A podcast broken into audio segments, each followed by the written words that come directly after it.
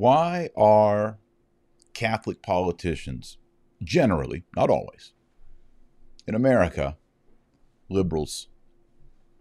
Why is it that Catholics in America still, well, that changed a little bit under Trump.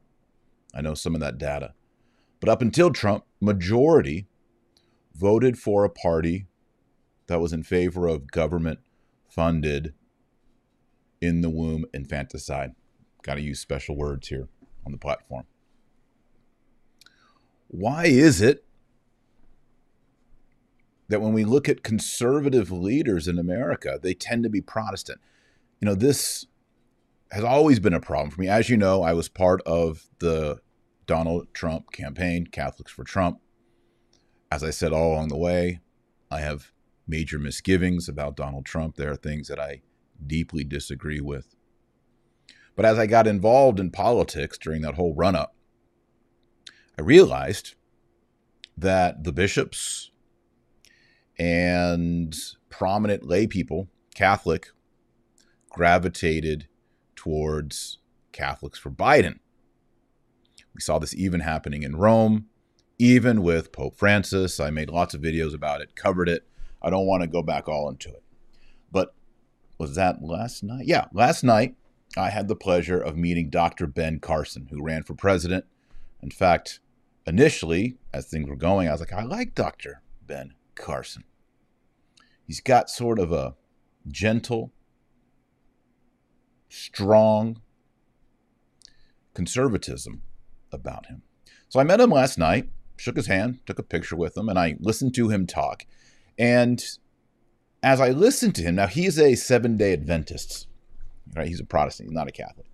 But he spoke about family values, the importance of matrimony, the importance of property, the importance of being pro-life. He checks the boxes for the values, the morality that I, as a Catholic, endorse and believe in. And there was a very kind lady there who recognized me. She came over and said, oh, I love watching your videos. Shout out if you're watching. And she said, it's great to see you here as a witness amongst so many Protestants, because my feel for the room of the people that were there was generally a Protestant audience. And so I got what she said, and I was thinking about it. I was like, you know, it's true. Even when I was doing Catholics for Trump and all the other things, in the conservative world, it's predominantly Protestant. Now, it hasn't always been the case. Pre-1900, so over 100 years ago, the conservatives were the Catholics. Now, it was dovetailed, it was united with the papacy and with monarchy in Europe. America was a little bit different, but in America, Catholics never really had the majority. Catholics didn't really come into to assent, and really in the late 40s after World War II, in the 1950s, they really started feeling like they were part of things. Then when JFK, who was kind of liberal, when he was elected, finally Catholics were optimistic. Aha, our time has come. But what changed between 1900 and the 1960s? I think it's a recent phenomenon that Catholics would be on board with the A word, the A-B-O-R word, that they would be promoting unnatural marriage, that when it comes to promoting certain kinds of parades and a San Francisco lifestyle and all these kind of things, that you would think the Catholics would be at the forefront saying this is against God's will. It's what we used to call sin. In reality, you don't see that. You see evangelicals, you see Protestants who are the loudest and the boldest and the most courageous. I was at another event a few weeks before that with Dr. McCulloch. Y'all probably know who he is. And there was a young man there who was a Protestant pastor, Reformed pastor. And I knew I recognized him. And someone else mentioned who he was and what he had done. And then I realized why I had recognized him, because I actually promoted him to y'all on this channel. He was a young pastor in Idaho. When they shut down churches, he and his congregation went into the public in spread out spaces, and they sang, what do you call it? Metered psalms. It's a very Calvinistic thing to do. They sang metered psalms out loud and hymns. And when the police came, they actually arrested him as a pastor. And y'all might remember me showing a picture of it and saying, we Catholics need to be more like this, right? We can't let the government shut down our churches, shut down worship, praise, the sacraments, the holy sacrifice, the mass. We need to be more like this. Why is it that Catholic men, looking at you dads, Catholic clergy, looking at you priests, monsignors, bishops, and Catholic politicians aren't courageous, aren't loud, aren't bold? I said just a few minutes ago, it's a recent phenomenon. I think it's related, not entirely, but I think it's related to the message of Vatican II, to the idea that all religions, all philosophies, all worldviews are valid and deserve dialogue and have a right. See, this is the real problem that traditionalists have with Vatican II, that other religions, other worldviews have a right. A right from God. Rights come from God. God gives them a right to be wrong. You must say, well, God gives us free will. Yes, God gives us a free will, and he allows us to choose evil. But he doesn't give us the right to choose evil. That's a big difference. It's a big difference. After the Second Vatican Council, after the 1960s, everyone had this optimism. And we were told, in a way, through the liturgy, through messaging, through acts of, for example, Pope Paul VI, who put away the tiara and simplified ceremonies. You know, being Catholic is not the best religion. It's just one, it's a great one-on-one of many. Being Catholic is basically relative. And Catholics, you actually hear this from Pope Francis, you shouldn't be trying to get other people to be Catholic. And governments shouldn't be Catholic. Whereas before Vatican II, that was the teaching of the church, still is the teaching of the church. And you shouldn't, after Vatican II, you shouldn't fight in the public for things that are Catholic, which means people today think, well, being pro-life or being a, you even hear Joe Biden say, well, I'm not going to push my religious beliefs on other people by imposing, you know, pro-life legislation. So he thinks that he, in a way, is fulfilling the message of, I don't want to say Catholicism because it's not Catholicism, but the message of what was coming out of the Vatican in the 60s, 70s, and 80s.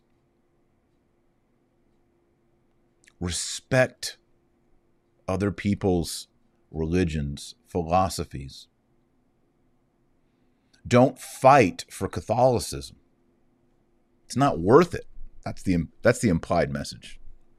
So suddenly, when the enemies of Christ promote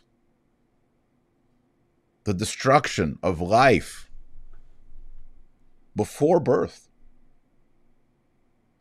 when they promote contraception and no-fault divorce, and then they start saying, well, we need to support these alternative lifestyles. We support you in your parades. Looking at you, James Martin, of the Jesuit order, and all those other Jesuits. Now it's in Germany. The bishops outrightly saying it. We even have bishops in the United States in the last week who are on record now promoting, you know, the LMNOPLGPT, the T part in that.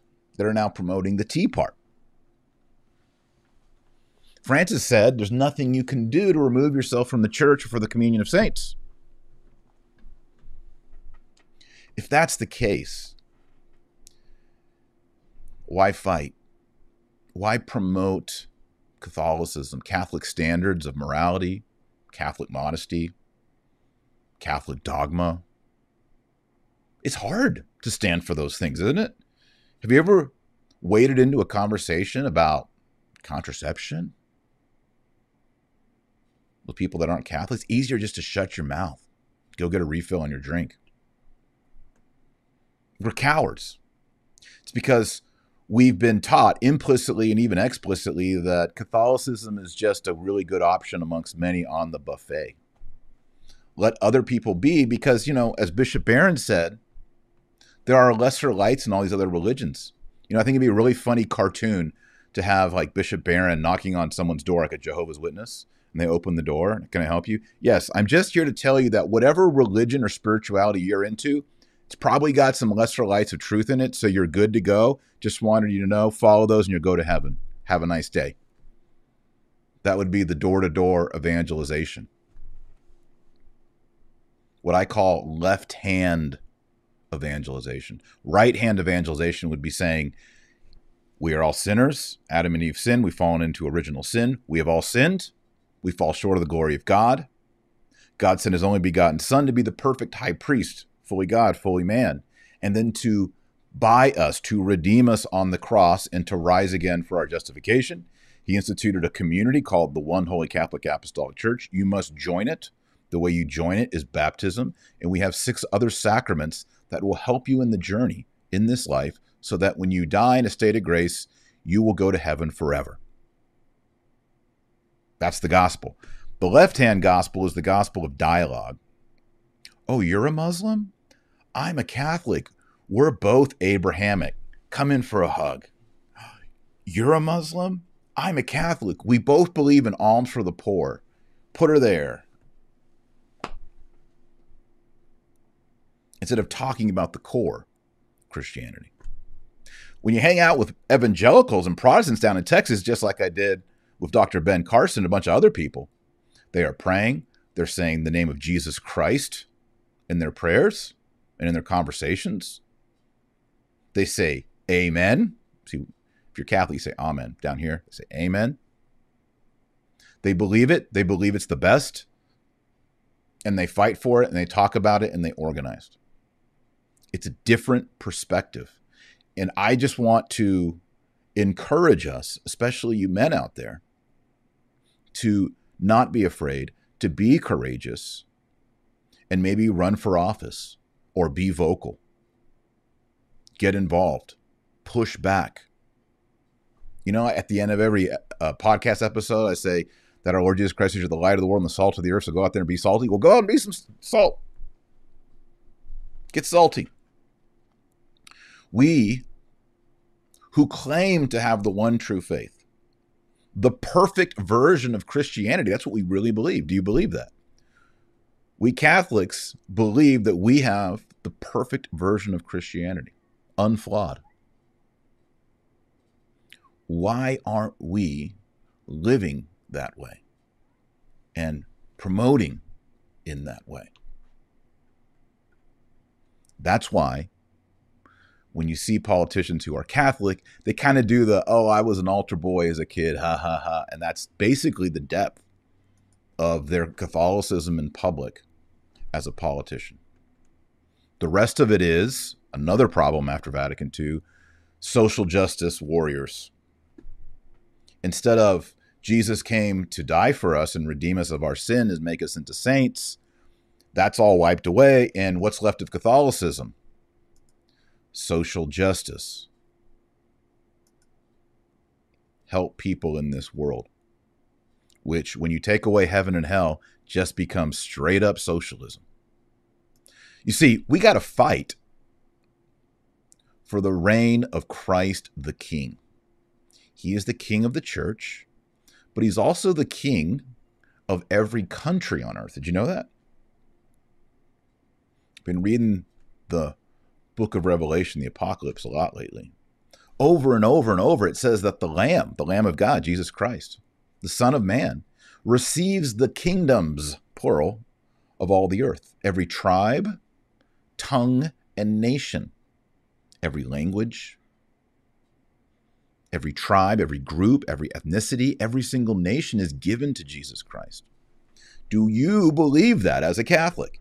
And if you do, what are you doing to usher that reality in as we pray every single time in the Our Father, thy will be done on earth, that's where all the nations are, as it is in heaven. We're supposed to be hastening, bringing about the kingdom of God on earth. That doesn't mean that we just share a sandwich with somebody. It means that we work so that Christ the King is recognized in every sphere of human life, including politics. The separation of church and state is an error condemned by Pope Pius IX in his Syllabus of Errors. You can't be a Catholic and believe in the separation of church and state. All right, well, that's enough. This was an informal video, and it's just my thoughts after being around Dr. Ben Carson, who's a Seventh-day Adventist, and a bunch of other Protestants, and then just scratching my head and saying, why can't Catholics? What's broken amongst Catholics? And why is it that Catholic politicians tend to be liberals? Hopefully there's some strong men out there who take charge, maybe run for office, get involved in the public area. I don't believe that the Benedict option of us leaving society is the proper. Maybe you disagree with me. Leave a comment below. I'd love a dialogue with you.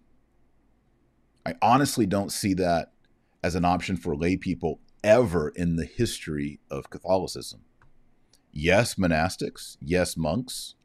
But even then, you see all these great monks from England and Ireland coming back into the continent to re-evangelize. There's none of this idea that you just sort of check out and live in tents around a monastery.